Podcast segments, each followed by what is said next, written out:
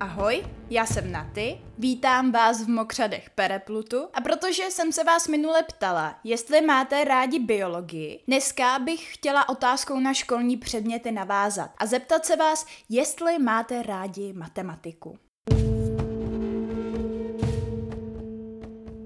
Já matematiku moc ráda nemám, nikdy jsem ji nevyhledávala, teď už ji naštěstí vyhledávat nemusím, ale přestože jsem při přípravě téhleté epizody dost počítala, tak mě hodně bavila.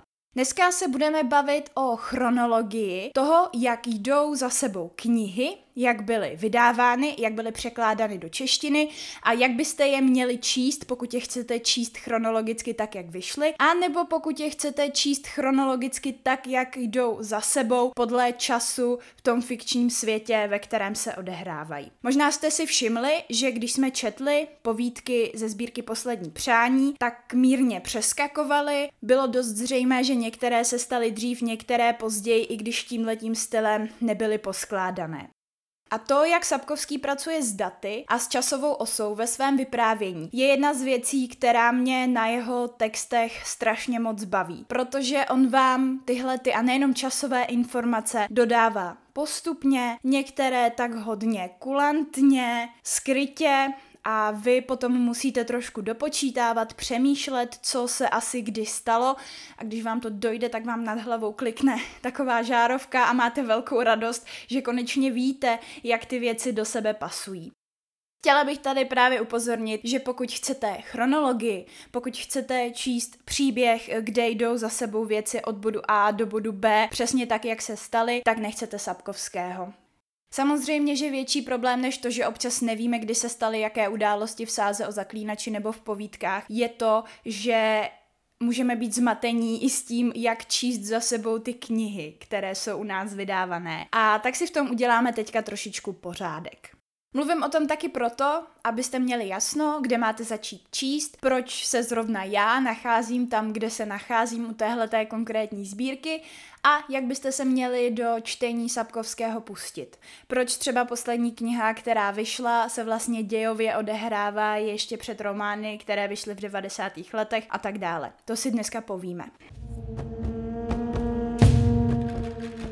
Všechny příběhy o zaklínači, které napsal Sapkovský a nejsou nějakými doplňujícími komiksy, dalšími knihami, rozvíjejícími příběhy, počítačovými hrami, se nacházejí celkem ve 13 povídkách a zatím 6 románech.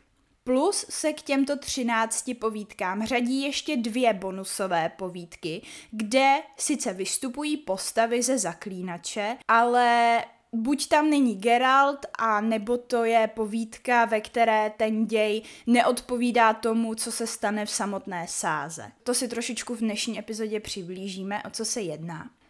No a co se týče těch šesti románů, pět z nich je takzvaná sága o zaklínači, nebo sága o Vlaštovce, nebo sága o Ciri a Geraltovi, což jsou ale všechno neoficiální názvy. Sapkovský sám to takhle nepoužívá a je to spíš jenom pro orientaci. A potom je ještě jeden román, což je prequel k téhleté pětidílné sáze a to je Bouřková sezóna. Ta vyšla v roce 2013, je to samostatný román, kde vystupuje Geralt, Marigold, ale možná byste si to mohli přečíst, i když jste nečetli ty předchozí příběhy. Třeba když jste jenom hráli počítačové hry, tak byste tomu určitě rozuměli. Je to zkrátka věc, která se odehrává na kontinentu, ve které vystupuje Geralt, ale už tam třeba není Ciri, protože se ještě v době, kdy se odehrávala bouřková sezóna, nenarodila. Všech pět románů a povídky propojuje vedle postavy zaklínače Geralta, jeho životní lásky čarodějky Yennefer a barda Marigolda, což je Geraltův kamarád, ještě postava Ciri. Pokud jste zaklínačem naprosto nepolíbení, nehráli jste hry, neviděli jste ani Netflixový seriál, nečetli jste knihy, tak musím říct, že Ciri je to dítě, které se narodí Pavetě a Dunimu, se kterými jsme se seznámili v povídce Otázka ceny. Ta potom roste, protože je osudem propojená s Geraltem, tak se s ním setká a těch pět románů, které navazují na povídky, vyprávějí nejenom o Geraltovi, ale právě o ní. Takže ona je ještě jedna z hlavních postav, proto se občas té sáze říká sága o Vlaštovce, protože jméno Cyrila, tak se Cyry jmenuje celým jménem, znamená ve starší elfské mluvě Vlaštovka, nebo se tomu taky říká sága o Geraltovi a Ciri. Tak to je jenom tak pro upřesnění, protože o Ciri budu v téhleté epizodě mluvit dost, přestože jsem ji ještě nezmiňovala v předchozích epizodách, protože v předchozích povídkách buď ještě ani nebyla narozená, nebo už narozená byla, ale Geralt říkal, že se s ní nikdy, ale nikdy nechce potkat, přestože si ji takzvaně vypřál jako dítě překvapení. Nejprve se ale pustíme do toho jednoduššího, jak knihy vycházely proč jsou některé z nich povídkové sbírky a některé z nich romány. Sapkovský zkrátka debitoval jako autor povídek. Už jsem zmiňovala v první epizodě, že povídka Zaklínač vyšla roku 1986, a to konkrétně na jeho konci, v prosinci, v časopisu, který se věnuje sci-fi a fantasy Fantastika. Ten časopis tehdy vyhlásil soutěž o nejlepší fantasy povídku, Sapkovský tam poslal povídku Zaklínač a získal s ní třetí místo. Čtenáři si tu hlavní postavu Geralta oblíbili a tak Sapkovský postupně jeho příběhy rozváděl v dalších povídkách. Ty vycházely v časopisu Fantastika mezi lety tedy 1986 a 1990. Bylo to konkrétně pět povídek a ty potom byly všechny vydány ve sbírce s názvem Zaklínač v roce 1990. První povídka, kterou v téhleté sbírce najdete nebo byste našli, je povídka Cesta z níž není návratu. To je povídka, kterou začíná i kniha, ze které teďka já čtu, kterou už jsme rozebírali v předchozích epizodách jmenuje se Poslední přání v tom českém vydání. Ale já jsem tuhle tu povídku ještě nerozebírala, necháme si ji mnohem na později, protože v ní Geralt vůbec nevystupuje. Je to povídka o jeho matce a jeho otci a o tom, jak se seznámili nebyla přeložená do angličtiny. Takže je známá jenom v tom, hlavně teda našem středoevropském prostoru, kde přeložená byla. Další povídka, která se nachází ve sbírce Zaklínač, je povídka Otázka ceny, potom povídka Zrnko pravdy, Menší zlo a ten úplně první Zaklínač. Téhle té knihy vyšlo 30 tisíc výtisků, ale rozprodala se hnedka. Byla vydaná ještě v jiném nakladatelství než potom všechny další Sapkovského zaklínačské knihy. Je to nakladatelství Supernova, které jeho knížky vydává doteď. A druhá kniha, povídková sbírka, která byla v Polsku vydaná, se jmenovala Meč osudu. Ta vyšla v roce 1992 a byly to další povídky o dobrodružstvích Geralta z Rivie. Tam jsou povídky, které jsme ještě nečetli, ani jednu, protože ty se nacházejí až v druhé povídkové sbírce, která vyšla v češtině. Potom vyšla třetí povídková sbírka v roce 1993 a ta vypadá úplně jako naše vydání posledního přání. Taky se jmenuje stejně. Je to povídková sbírka, ze které jsme teďka četli všechny ty povídky. My v ní teda ještě navíc máme tu cestu z níž není návratu, ale jinak tam přibyly tři povídky Hlas rozumu, Konec světa a poslední přání, podle které se to jmenuje, ale má to úplně stejnou strukturu jako naše poslední přání, takže tam ten hlas rozumu funguje jako rámcová povídka. No a potom vyšla ještě speciální povídková sbírka v polštině, která se jmenuje Něco končí, něco začíná. Je z roku 2000 a tam se nacházejí dvě povídky, ve kterých jsou postavy ze zaklínače. Je to ta cesta, z níž není návratu a potom povídka Něco končí, něco začíná. Ta je asi úplně nejvíc matoucí. Je to povídka, která vypráví o svatbě Geralta a Yennefer. Nám tato povídka zakončuje vydání druhé povídkové sbírky Meč osudu a velice často to čtenáře a mě taky mate. Protože vy si přečtete všechny ty povídky a potom je tam ta poslední, ve které se Geralt s Yennefer vezmou a pak čtete celou následující ságu a zjistíte, že ta povídka, kterou jste si přečetli, vlastně vůbec neodpovídala tomu, jak celé to dílo pokračuje.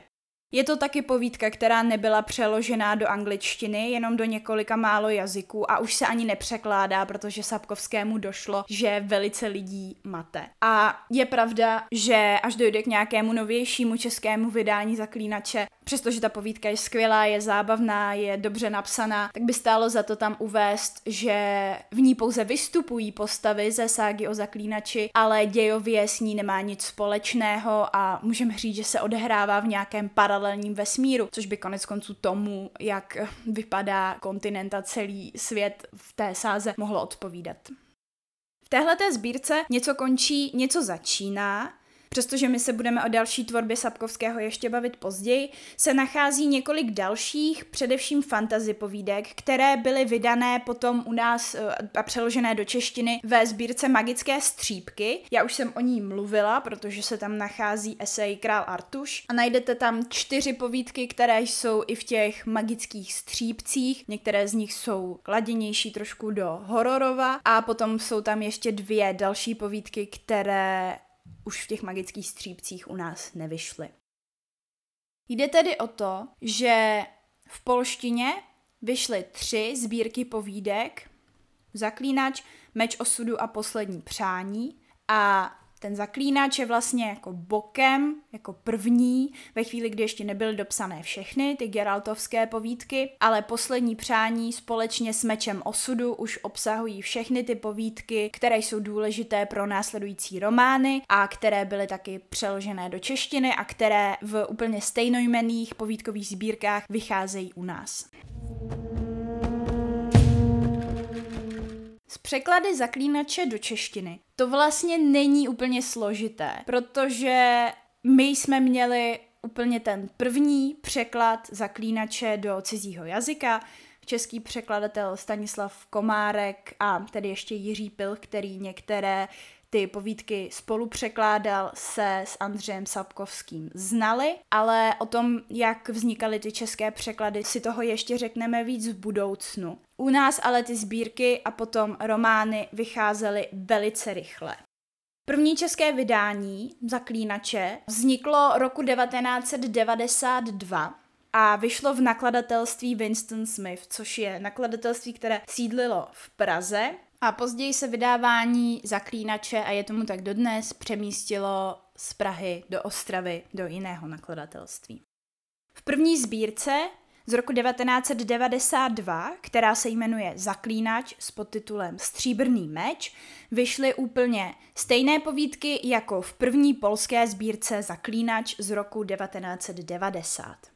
Potom, když byl v Polsku vydán v roce 1992 Meč osudu, tak v Česku vyšly dvě oddělené sbírky, ve kterých ale byly přesně ty stejné povídky jako v polském Meči osudu. Obě vyšly v roce 1993, takže to možná byl jenom velice chytrý marketingový tah, jak rozdělit povídky na dvě části a mít tak dvě knihy. Na obálky těchto těch vydání se určitě podívejte na Instagramu v Mokřadech Pereplutu, protože jsou velmi, ale velmi devadesátkové. Kdybyste chtěli, můžete si je sehnat třeba po antikvariátech přibližně za 600 korun, ale co se týče třeba jazykové editorské úpravy, tak je lepší číst ty pozdější vydání, které začaly vycházet už v nakladatelství Leonardo v Ostravě, pořád ale s těmi stejnými překladateli, a potom už v tomhle nakladatelství vycházejí všechny následující romány. Na těch našich povídkových sbírkách je zajímavé to, že vyšly až po vydání téměř všech románů, protože po těch třech povídkových sbírkách v Polsku začal Sapkovský vydávat romány. Krev elfů, čas opovržení, křest ohněm, věž vlaštovky a paní jezera.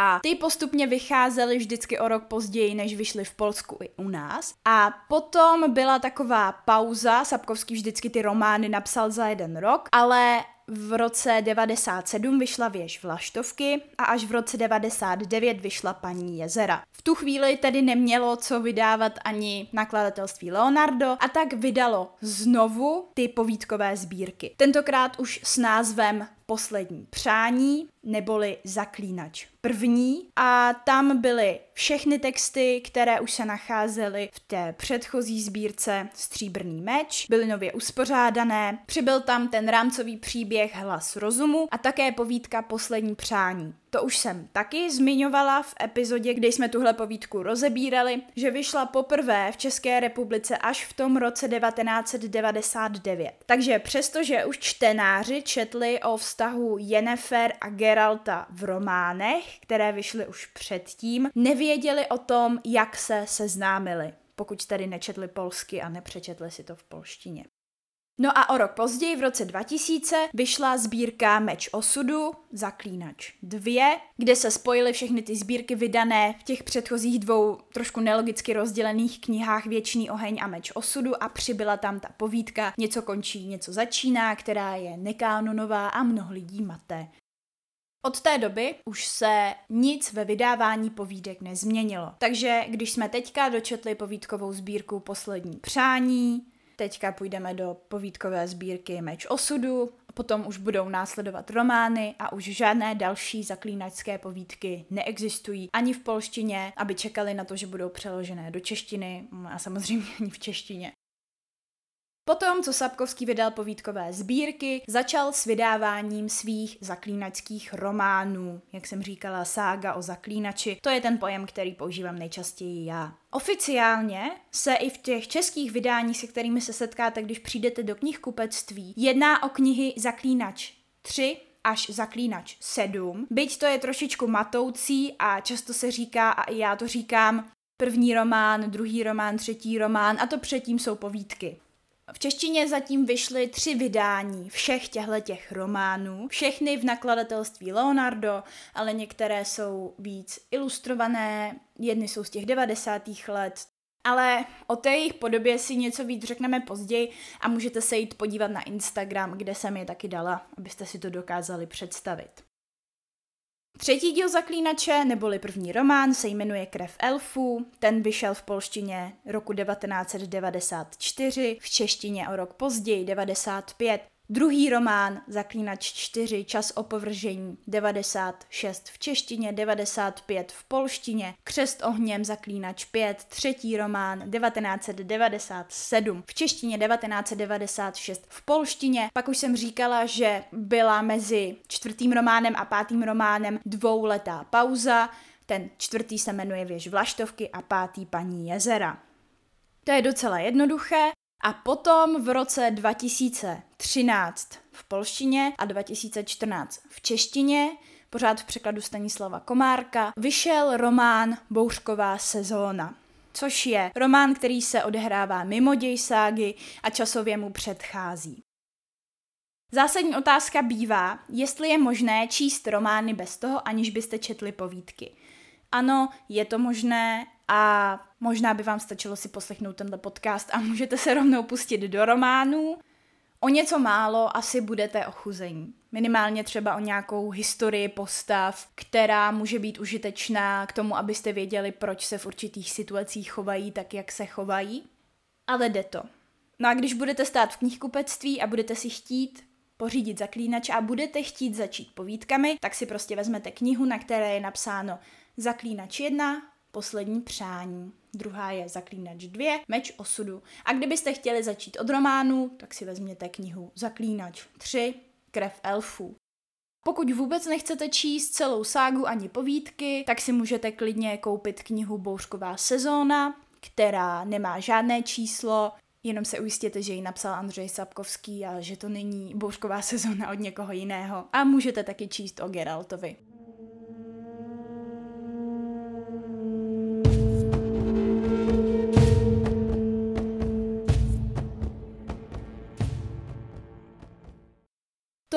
Zajímavější a složitější v téhleté epizodě se týká fikčního času, všech románů i povídek, a toho, jak jdou za sebou věci, které v těch knihách čtete. Sapkovský, stejně jako třeba z geografií kontinentu, jak už jsem naznačila, asi chtěl, ale tak já nevím, co si myslel, ale minimálně píše takovým stylem, aby si čtenář na věci přišel sám. Proto nikdy neudělal žádnou mapu, proto ty věci konkrétně nedatuje. A jak jsem zmínila na začátku, to je ta věc, která mě na něm hodně baví, protože vás to vyzývá k tomu, abyste si ty knihy přečetli víckrát, abyste se pokusili všechny informace vycucnout a poskládat si potom tu mapu sami.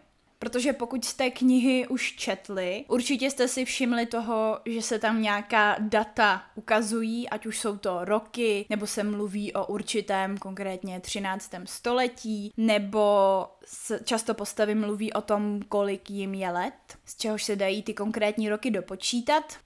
I když jste třeba viděli jenom Zaklínače na Netflixu, tak ten taky uvádí konkrétní roky. Nejsem si teď jistá, jestli přímo v tom příběhu, ale určitě v nějakých doplňujících materiálech. Někdy to na mě na Facebooku vyskočilo. Oni si to nevymysleli, ono to opravdu vychází ze Sapkovského knih. Osobně mě vždycky hodně rozčilovalo, že jsem nevěděla, jak na to ti lidi, kteří o určitých věcech mluvili s velkou jistotou, přišli. Takový největší příklad byl u Harryho Pottera, když na mě někde vyskočil příspěvek, že dneska je to 20 let, co se odehrála bitva o Bradavice a já jsem si říkala, co, jako, jak jste na to přišli? Až potom, když jsem Harryho Pottera četla po několikátý, jsem si vlastně všimla, že to jediné datum, od kterého se to všechno dá odpočítat, je úmrtí Jamesa a Lily Potterových, které je uvedeno na jejich hrobě. Jo a v tu chvíli už potom máte dostatek informací pro to, abyste zjistili, kdy se ten děj odehrával. Ale možná by bylo dobré to zmínit, že to opravdu je nějaká kanonová informace, kde jenom čtenáři udělali trošičku matematiky. Někdy se to ale bohužel, přestože se sebe víc snaží, autorům nepovede a obzvlášť když píšou o velice, velice dlouhých časových obdobích, udělají sem tam nějakou chybu. Jestli jste někdo z vás viděl malého Sheldona, tak tam je jedna epizoda o tom, kde malý inteligentní Sheldon dopočítává a přijde na to, že i Tolkien udělal chybu ve své dataci, takže i on, který má jinak ty věci velice detailně rozpracované, se spletl. Stejně je na tom i Sapkovský. Jsou tam dvě poměrně důležité chyby, které najdete, jakmile se do téhle matematiky pustíte a i kdybyste ji nechtěli dělat vy, tak já vám je dneska prozradím. Začneme ale tím, jak se dá na všechna konkrétní data přijít. Stejně jako u Harryho Pottera, kde až v sedmém díle zjistíme, kdy umřeli James a Lily Potterovi, tak to v zaklínači funguje až do zpátku. První přesné datum dostaneme ve třetím románu, tedy v Zaklínači 5, s názvem Křest ohněm, kde se také mimo jiné dozvíme, že se všechno odehrává ve 13. století. To jsem ale zmiňovala už v první epizodě, ono to evokuje ten evropský středověk a vlastně obecně tu atmosféru, ve které se asi nacházíme. No a podle toho jednoho konkrétního data, které vám řeknu za chvilku, se potom dopočítává. Většinou teda na základě toho, že postava řekne, kolik je jí let, nebo jak dlouho je to od doby, co se s jednou postavou viděla a tak dále. Pokud chcete, tak si sami můžete udělat takovou scio úlohu a dopočítat si to sami, ale dneska už se samozřejmě ty časové osy dají dohledat na internetu. Takže takové dvě nejlepší, které jsou podle kánonu, jsou asi dvě osy, které jsem našla. Jedna je na Redditu od uživatele Záchtar, já vám asi dám odkaz e, na Instagram, který uvádí dvě docela logicky osvětlené varianty toho, v jakých letech se přibližně odehrávaly povídky. A potom docela dobře funguje i osa na Witcher Minimálně na té anglické, když si zadáte timeline, tak jsou tam věci, které si autoři této osy nevymysleli, nejsou tam data narození někoho, o nichž by to nemohli vědět. Jsou to všechno vlastně kánonové informace, které vycházejí z knih a ještě z jednoho zdroje, který za chviličku zmíním. Mimo jiné je právě důležité říct to, že jsou to všechno informace pouze z knih, protože Samozřejmě počítačové hry, které jsou neskutečně slavné a známé, mají také vlastní časovou osu, pokud někdy hledáte nějaké informace o zaklínači, tak si musíte dát pozor, abyste koukali opravdu na ty, které vycházejí z knih. Mně se to stalo, když jsem minulé narychlo hledala, kolik by vlastně mohlo být Geraltovi a snažila jsem se dopočítat, kolik teda může být té kněžce Neneke, o které jsme mluvili, když se s ním setkala, když byl ještě malé dítě.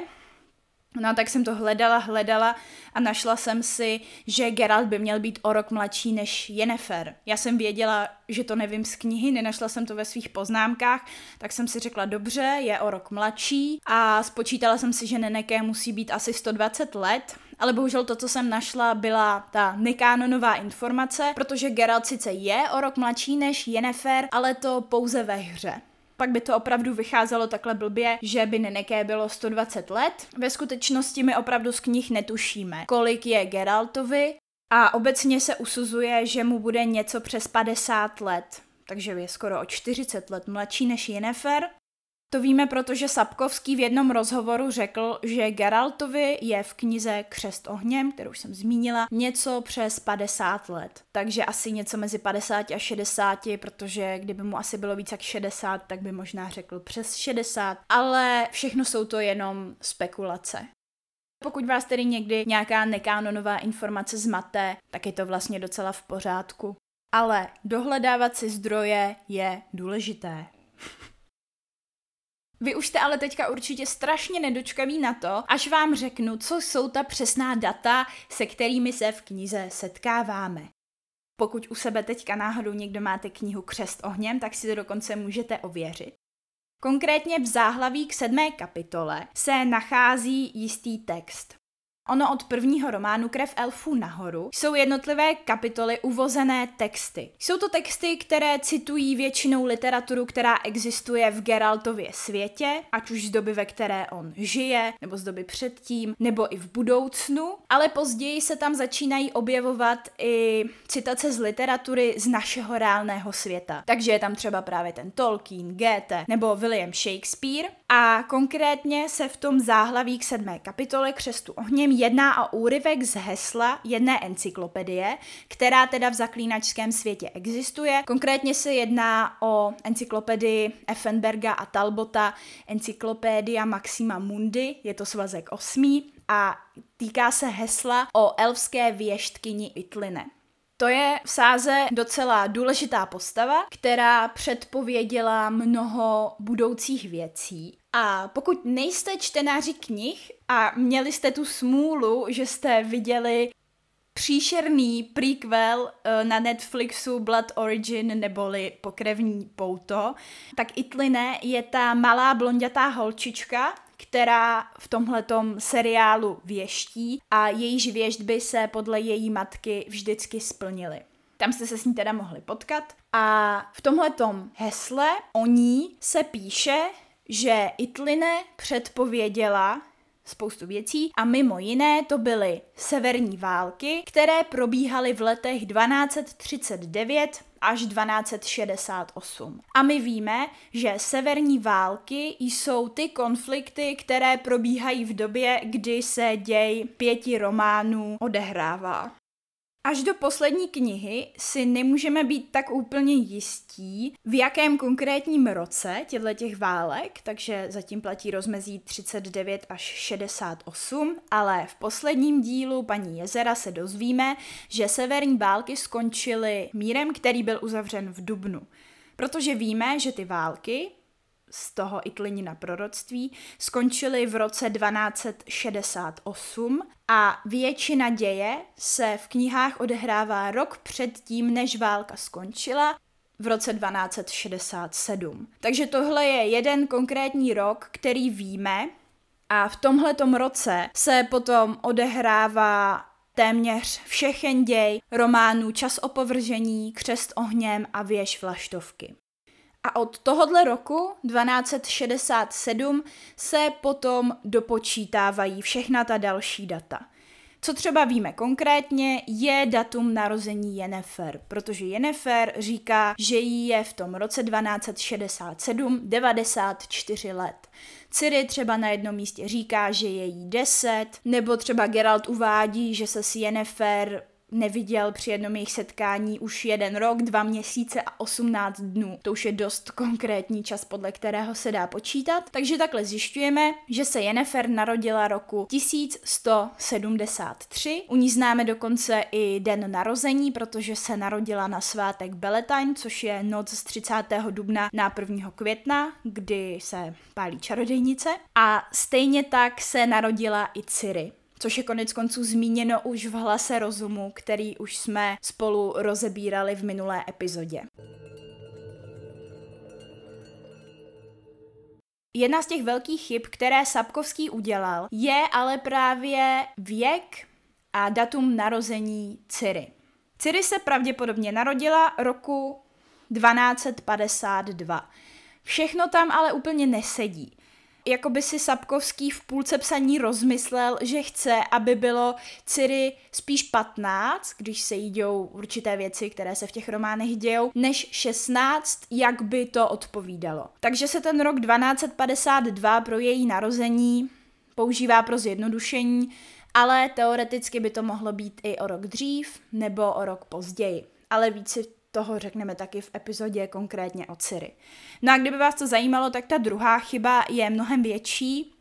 Je to chyba v té bouřkové sezóně, protože samozřejmě to už všechny tyhle ty osy existovaly. To bylo 14 let potom, co byl vydaný poslední román o Geraltovi a Ciri.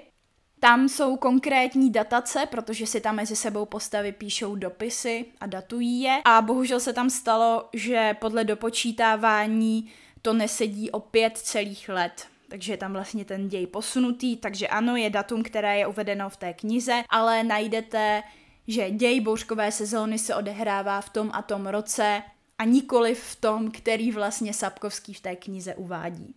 Ale to už je přesně taková hra, na kterou samozřejmě můžete a nemusíte přistoupit a vlastně to vůbec není pro to čtení důležité.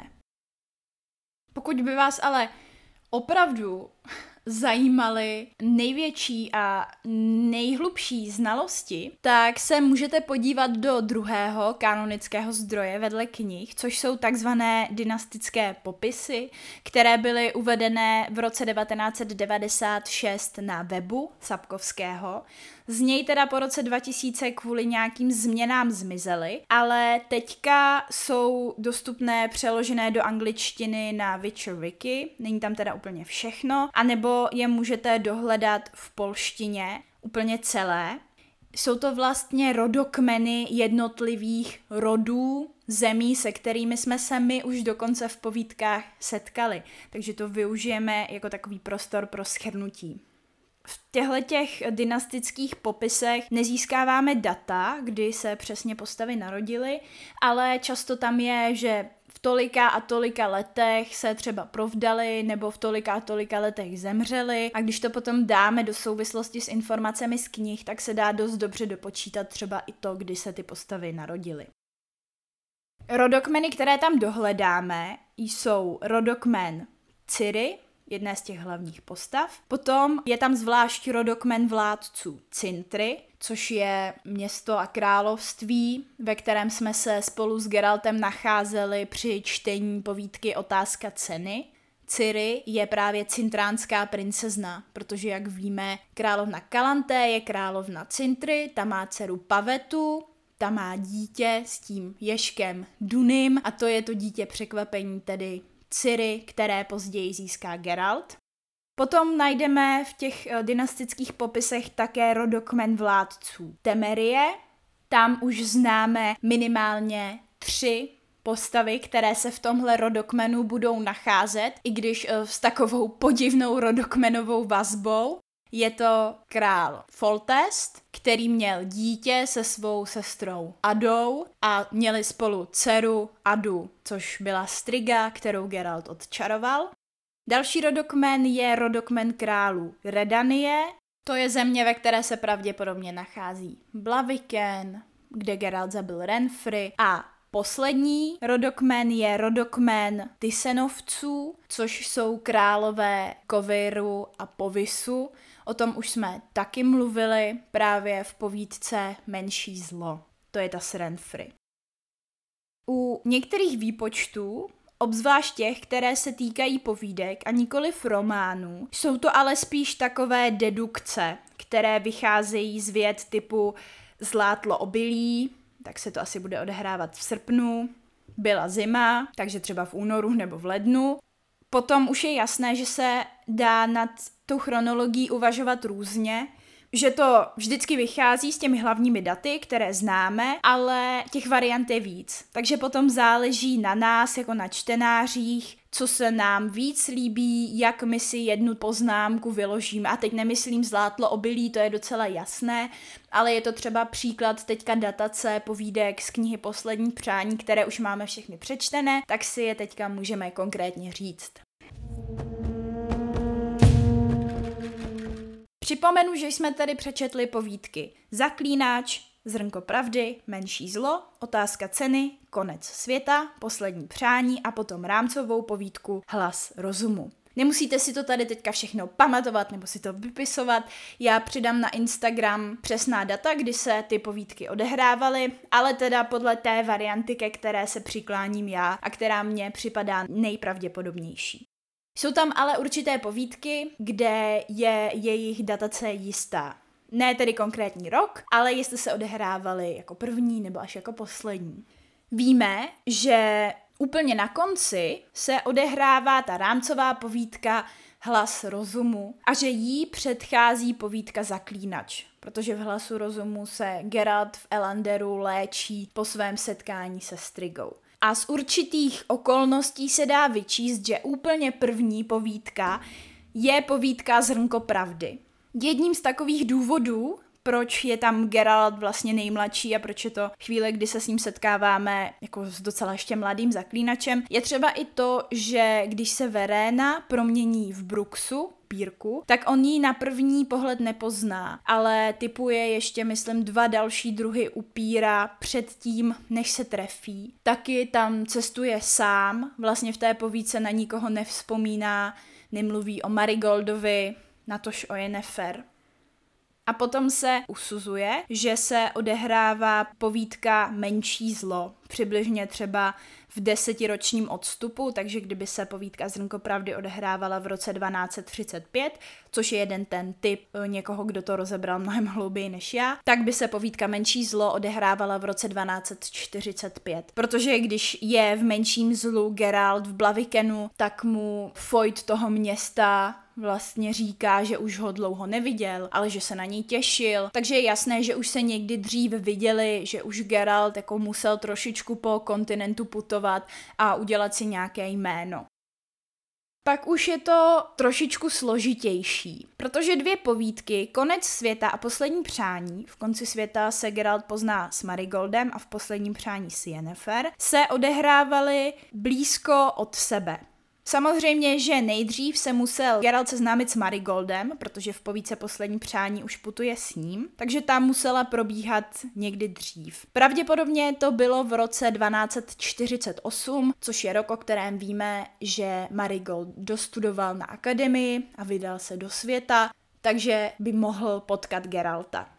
A asi v tom stejném roce, jenom o něco později, se Geralt poznal také s Yennefer v rámci povídky Poslední přání. Potom spolu nějakou dobu byli a potom se rozešli, protože potom by přibližně měl následovat děj té bouřkové sezóny, kdy je Geralt s Yennefer rozejitý a je z toho docela smutný. A je to ještě předtím, než získal to své dítě překvapení, neboli Ciri, což se stalo v povídce Otázka ceny.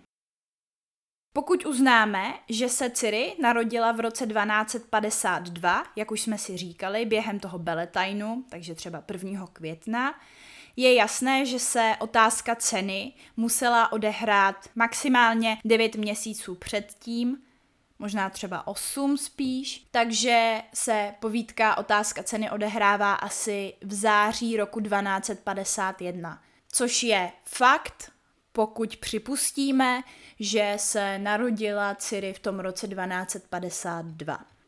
No a potom jsou dvě možnosti, kdy se odehrává povídka Zaklínač a povídka Hlas rozumu.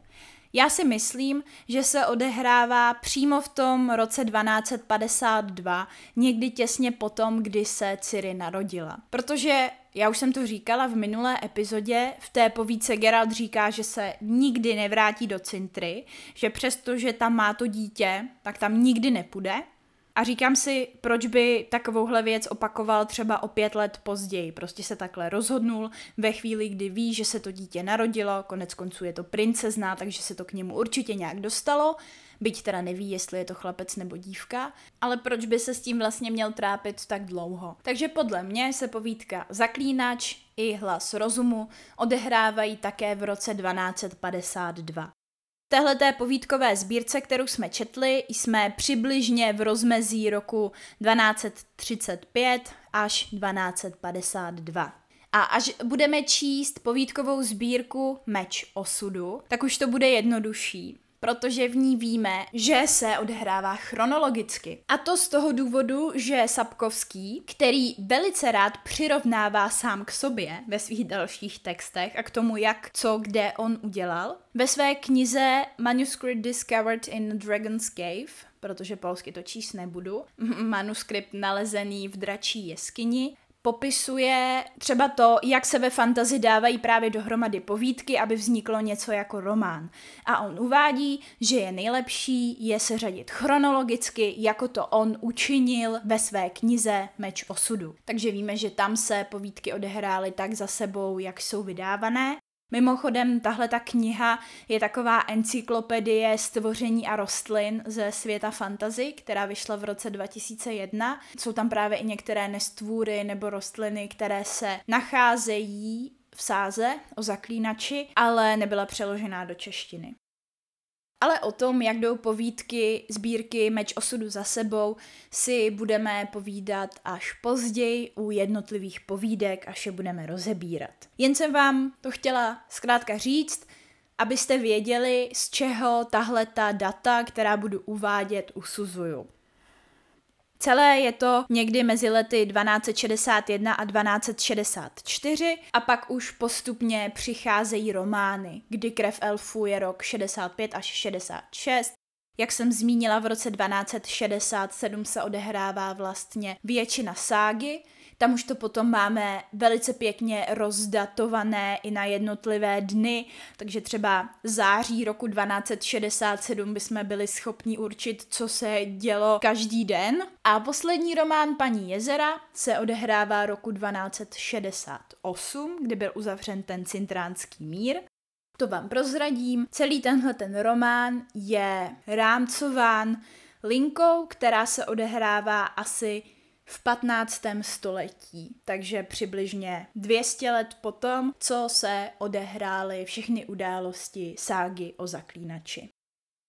Uvědomuju si, že pro ty z vás, kteří s knihami nepřišli do úplně blízkého kontaktu, mohla být tahle ta epizoda trošičku matoucí, ale věřím, že některým z vás, kteří už jste knihy četli, to pomohlo a třeba vás to mohlo inspirovat v tom, abyste si je přečetli znovu a zkoušeli si tam dohledávat ty jednotlivé informace, ze kterých se dá tahle ta časová osa sestavit.